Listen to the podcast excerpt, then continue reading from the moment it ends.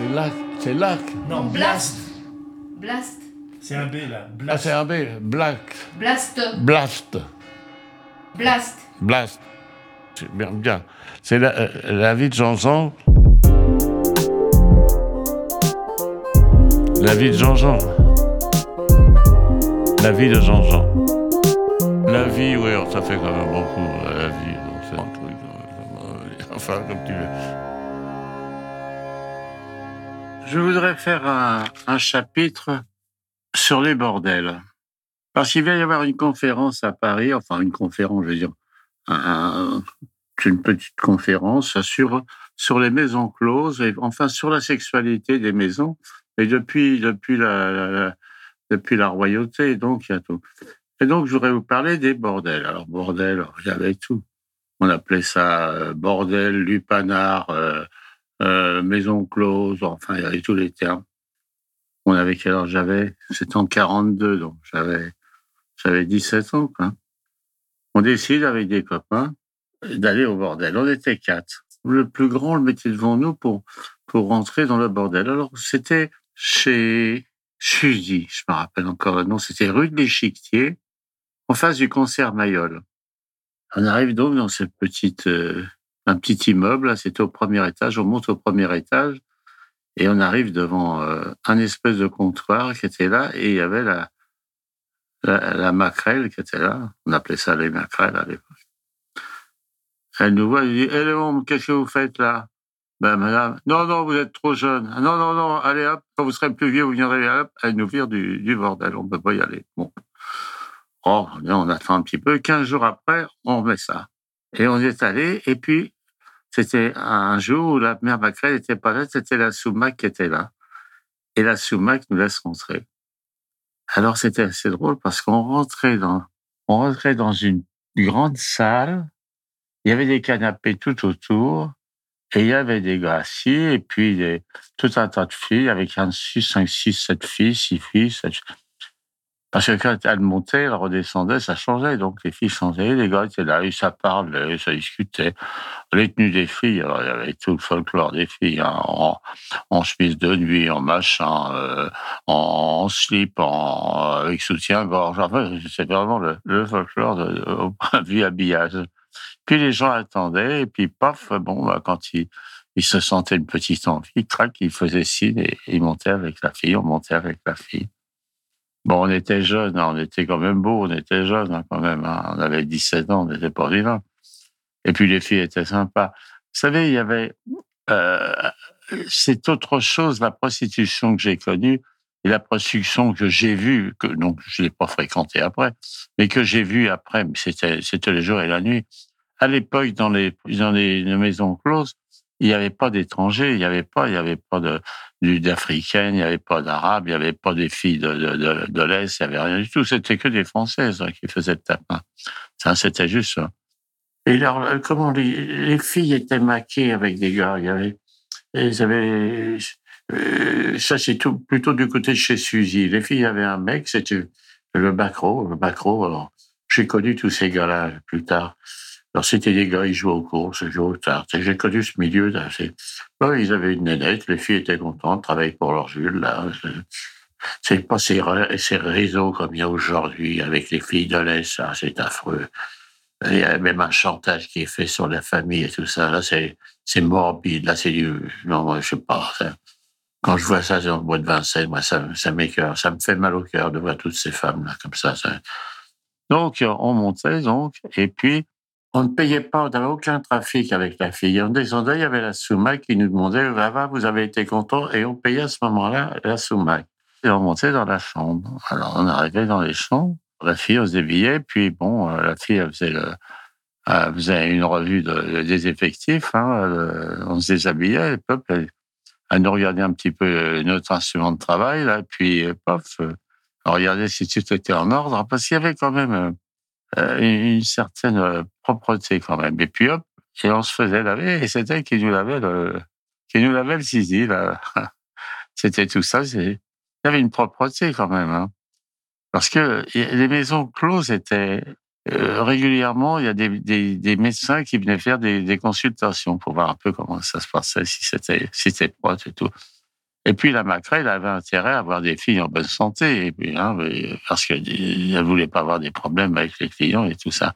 Bon, à l'époque, il n'y avait pas le sida, il n'y avait pas toute cette merde qu'il y a aujourd'hui. C'est, c'est fort. Et euh, le la seule maladie qu'il y avait dans le sida, pas le sida, je veux dire, c'était, on appelait ça la chaude pisse. Enfin, ça, c'était je sais pas d'où ça provenait, il y avait une chaude pisse, on appelait ça la chaude pisse. Euh, le syphilo, non, ça connaît pas. C'était pas, euh, pas spécialement répandu quand même. Non, mais la chaude pisse, alors la chaude pisse, c'est emmerdant. Bah, les gens attrapaient une chaude pisse, ça devait être sûrement, je sais pas quoi, de attraper ça. il fallait donc aller à, Saint-Louis, à Saint-Louis qu'on allait. C'est là que et là, à Saint-Louis, euh, les gars euh, les mettaient, euh, les, les, perfusaient, enfin perfusaient. Ils leur mettaient une canule dans la verge et ils les lavaient au, au permanganate. C'est un lavement au, avait pas il n'y avait pas la pénicilline, il n'y avait pas tout ça. C'était pas très drôle, ça. Enfin, voilà. Enfin, j'ai pas eu droit, mais je connaissais l'histoire, en tout cas. Et puis, donc, là, on sortait, et puis, bon, euh, c'était très agréable, c'était sympa. Moi, je faisais pas beaucoup les musées à l'époque, hein. Je faisais plus les bordels. Bon, avant la guerre, j'ai fait les bordels plutôt que les musées. Mais on a eu une aventure qui était formidable. C'est qu'il y avait un de nos copains, c'était le Grand Jean. Le Grand Jean, c'était un, type il avait 5-6 ans de plus que moi, un grand gaillard, il était beau garçon, chambleur et tout ça. Et il était maqué avec une soumac de bordel. Et, donc, il pouvait nous faire rentrer, je vous dis, je vous ferai rentrer au bordel qu'elle tient, et c'était rue de la Victoire. C'était un bordel où on ne pouvait y aller que le dimanche. Et c'était elle qui tenait la permanence comment j'y allais, où j'avais l'argent, c'était pas parce que vous savez, il y avait euh, dans ces bordels, il y avait le Sphinx, il y avait le Chabanais, il y avait le One Tutu, tout ça. Mais c'était des bordels de luxe, tout ça. Mais nous, on ne pouvait pas y aller, on n'avait pas les moyens.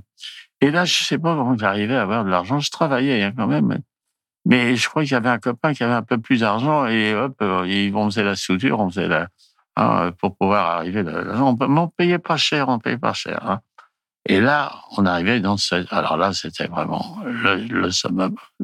Comme j'ai dit en rigolant, j'ai là, pendant la guerre, j'ai baisé les plus belles filles de Paris là-dedans. Il y a des filles splendides qui venaient là-dedans. Incroyable, c'est vraiment...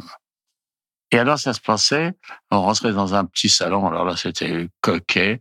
D'abord, je me rappelle, il y avait une sonnerie dans les escaliers. Et quand quelqu'un descendait, il y avait une sonnerie qui, qui marchait de façon que le, qu'il soit pas reconnu par personne. Donc là, j'ai une sonnerie qui marchait. Donc la fille, quand elle était avec un client, qu'elle descendait, elle sonnait de façon qu'il n'y ait personne pour. Donc c'était très très discret, c'était un truc très très bien. Les filles arrivaient là, on présentait les filles, très correct et tout ça. Et là donc on montait, on montait avec des filles. Là, vous savez, à l'époque, moi je dis, on faisait l'amour, on était jeunes, ça on faisait l'amour, on embrassait, les, on s'embrassait avec les femmes, on s'embrassait. Hein euh, ça a pu exister après les gens. Euh, bon, il n'y avait pas de préservatif, on ne servait pas de préservatif, des choses comme ça. Et nous, on allait tous les dimanches euh, avec les copains, pas peut-être pas tous les dimanches, n'avais pas les argent tous les dimanches, mais c'est c'est le bordel qu'on a fréquenté. Et beaucoup plus tard, peut-être plus tard, un jour, il y a un copain qui me dit, Jean, il dit, tu sais qui c'est que j'ai rencontré chez rue de la Victoire Sinon, il a rencontré une fille de, notre région et qui venait, euh, euh, je ne sais plus comment, il me dit, j'ai rencontré cette fille au, au, bordel. Je dis, c'est pas vrai. Il avait rencontré cette fille, c'est une fille qu'on connaissait et que moi, j'avais une relation euh, avec elle, comme ça, mais euh, de passagère, remarquez. Il me dit, j'ai rencontré, elle m'a dit, quand elle m'a vu, elle m'a dit, oh, surtout, t'en parles pas, je suis, Bon, euh, c'était pas son métier, mais elle venait pour se faire un peu d'argent. Et ça, c'est un peu ça. Il y avait des filles qui venaient pour se faire un petit peu d'argent. Peut-être des filles qui venaient pour le plaisir aussi, mais enfin, voilà, c'était, là, c'était vraiment le, le summum.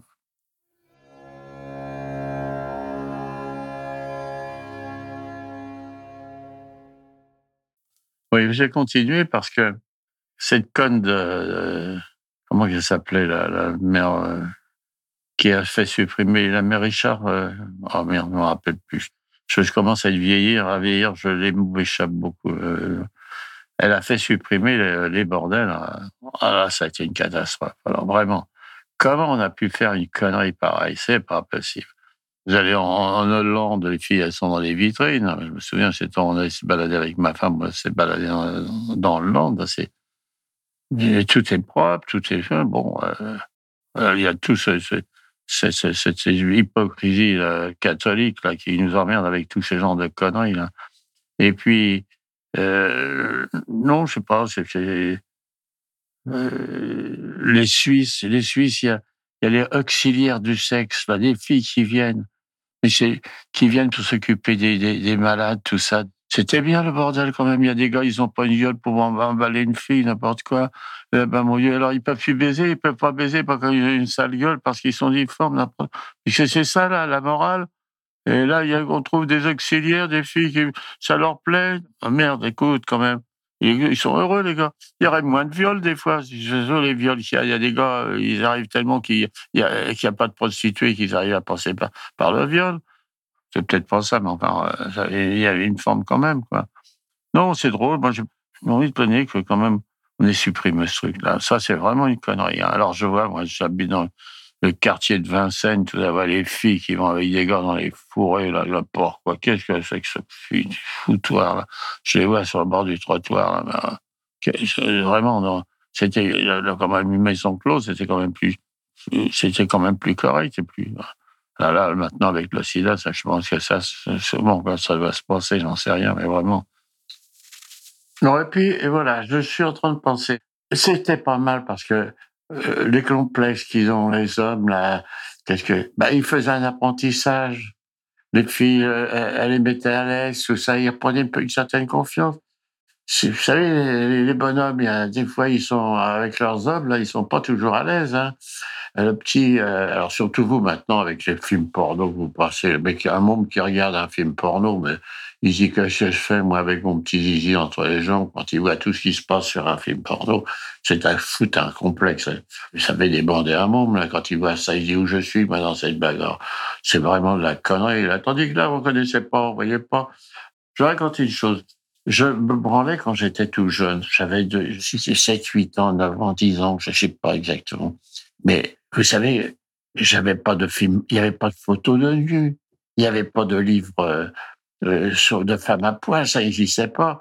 Et je me servais du comment le petit journal de la mode des femmes là. Et il y avait des femmes en en slip et en soutien-gorge, et c'était ce qui m'excitait. Ah, c'est assez drôle d'ailleurs. Je raconte cette histoire. Il faut que je la raconte.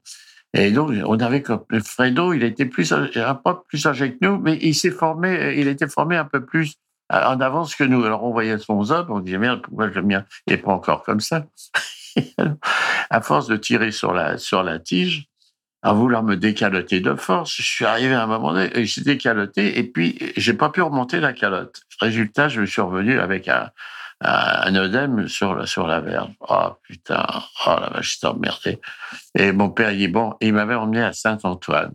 À Saint-Antoine, alors j'arrive dans, dans une salle. Alors les salles à l'époque de l'hôpital, c'est une salle carrée qui faisait peut-être 10 mètres de côté. Et on était à peu près 4, 4, 8. Et on était tous, on, on se voyait face à face, tous enfin. Et donc, il y avait euh, les soins étaient faits euh, devant tout le monde, quoi, devant tout le monde. Alors, je me rappelle une histoire qui est arrivée. Euh, il y avait une infirmière qui passait et qui distribuait les thermomètres. Alors, on avait les thermomètres. Et puis, ils arrivent devant un Algérien qui était à côté de moi. Il lui donne un thermomètre et le pauvre gars, il regarde, il dit, qu'est-ce que je fais avec ça? Alors, l'infirmière lui dit, tu te la mets dans le cul. Bon, on passe, on revient pour prendre les thermomètres, puis on arrive devant, devant le pauvre Algérien, et lui s'était foutu le thermomètre entièrement dans le cul. et alors, il avait les fesses à l'air, les filles qui gueulaient pour essayer de lui sortir le thermomètre du cul. Ah, quelle histoire. Ah, ah, ah, si vous avez aimé ce podcast, n'oubliez pas de nous mettre des étoiles ou de le partager autour de vous ou sur vos réseaux sociaux. Blast est un média indépendant. Et si tous nos contenus sont en libre accès, c'est grâce au soutien financier de nos blasters et de nos abonnés. Pour nous soutenir, faire un don unique ou mensuel, rendez-vous sur blast-info.fr. Partagez. Voilà. Et likez. Likez.